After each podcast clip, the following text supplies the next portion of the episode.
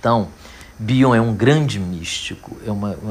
E essas pessoas serão no futuro, né, serão reconhecidas como grandes místicos, grandes seres espirituais, em que a verdade, né, e a verdade traduzida na linguagem que se quiser traduzir, numa linguagem psicanalítica, numa linguagem espiritual, numa linguagem física, numa linguagem matemática, na linguagem que for mais afetiva a você.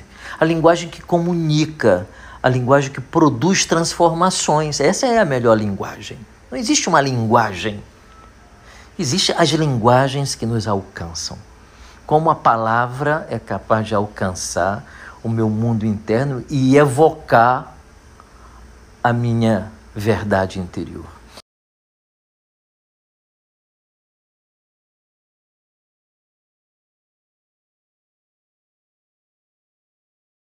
Vamos nos lembrar aqui do centurião romano, que aborda Jesus no meio da rua e diz: a minha filha está morrendo. E aquela população em torno dele já estava com raiva, porque o cara é romano, tinha invadido ali a Judéia, guarnição lá de soldados, de centuriões, né, que humilhavam o povo judeu, e Jesus dá atenção para ele.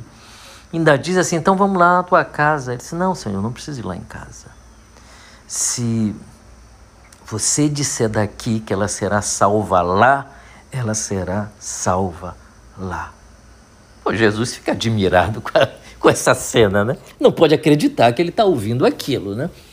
Aquelas pessoas que estavam ali do lado dele, batendo palma, incensando, cuidando dele para não ser importunado por A, B ou C, se sentindo dono da pessoa de Jesus, né? Não tinha a profundidade que aquele homem, sentido como um inimigo nacional, teve ao dizer: não precisa ir lá em casa, Senhor.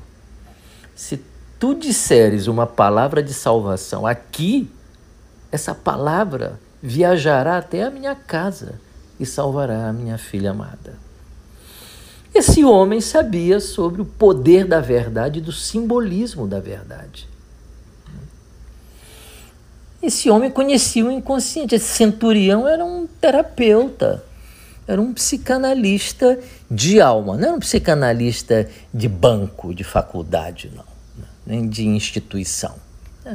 Não estou dizendo que o psicanalista de banco, de faculdade, de instituição não tenha profundidade, mas estou dizendo isso também ao mesmo tempo. Estou dizendo as duas coisas simultaneamente, né? Não é a instituição que vai dar para ele esse coração. Lembra do Freud dizendo: onde nós vamos encontrar esse infeliz que compreenda o que eu estou dizendo? Não é os bancos da faculdade que constroem esse infeliz. Não é o estudo que compõe com o processo, né? Mas não é ele que produz, né, essa sensibilidade extraordinária que nós vemos no centurião romano, né, e que deixa Jesus, né, perplexo, né, a ponto dele não conseguir se conter e olhar para os amigos dele e dizer assim: olha, entre vocês eu não encontrei ninguém como esse cara aqui, hein? O cara não resiste e se torna grosseiro até. Imagina você que está ali todo o tempo ajudando o cara, servindo o cara, acompanhando o cara, aí você ouve que aquele cara ali que é o inimigo nacional, esse cara aqui que é o nosso inimigo, ele tem mais profundidade do que vocês que ficam aqui buscando água gelada para que eu possa saciar minha sede, né? É duro ouvir isso. Eles queriam bem a Jesus e estavam com o melhor das intenções deles ali.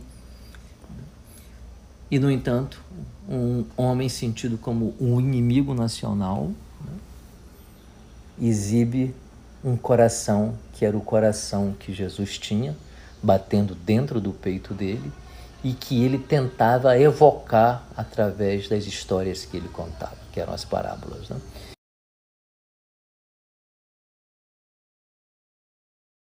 Então, para mim, Bion é esse homem extraordinário, né? E essa frase que eu desconhecia, que foi enviada por uma amiga minha de São Paulo,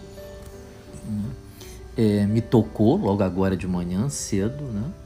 E corrobora, né?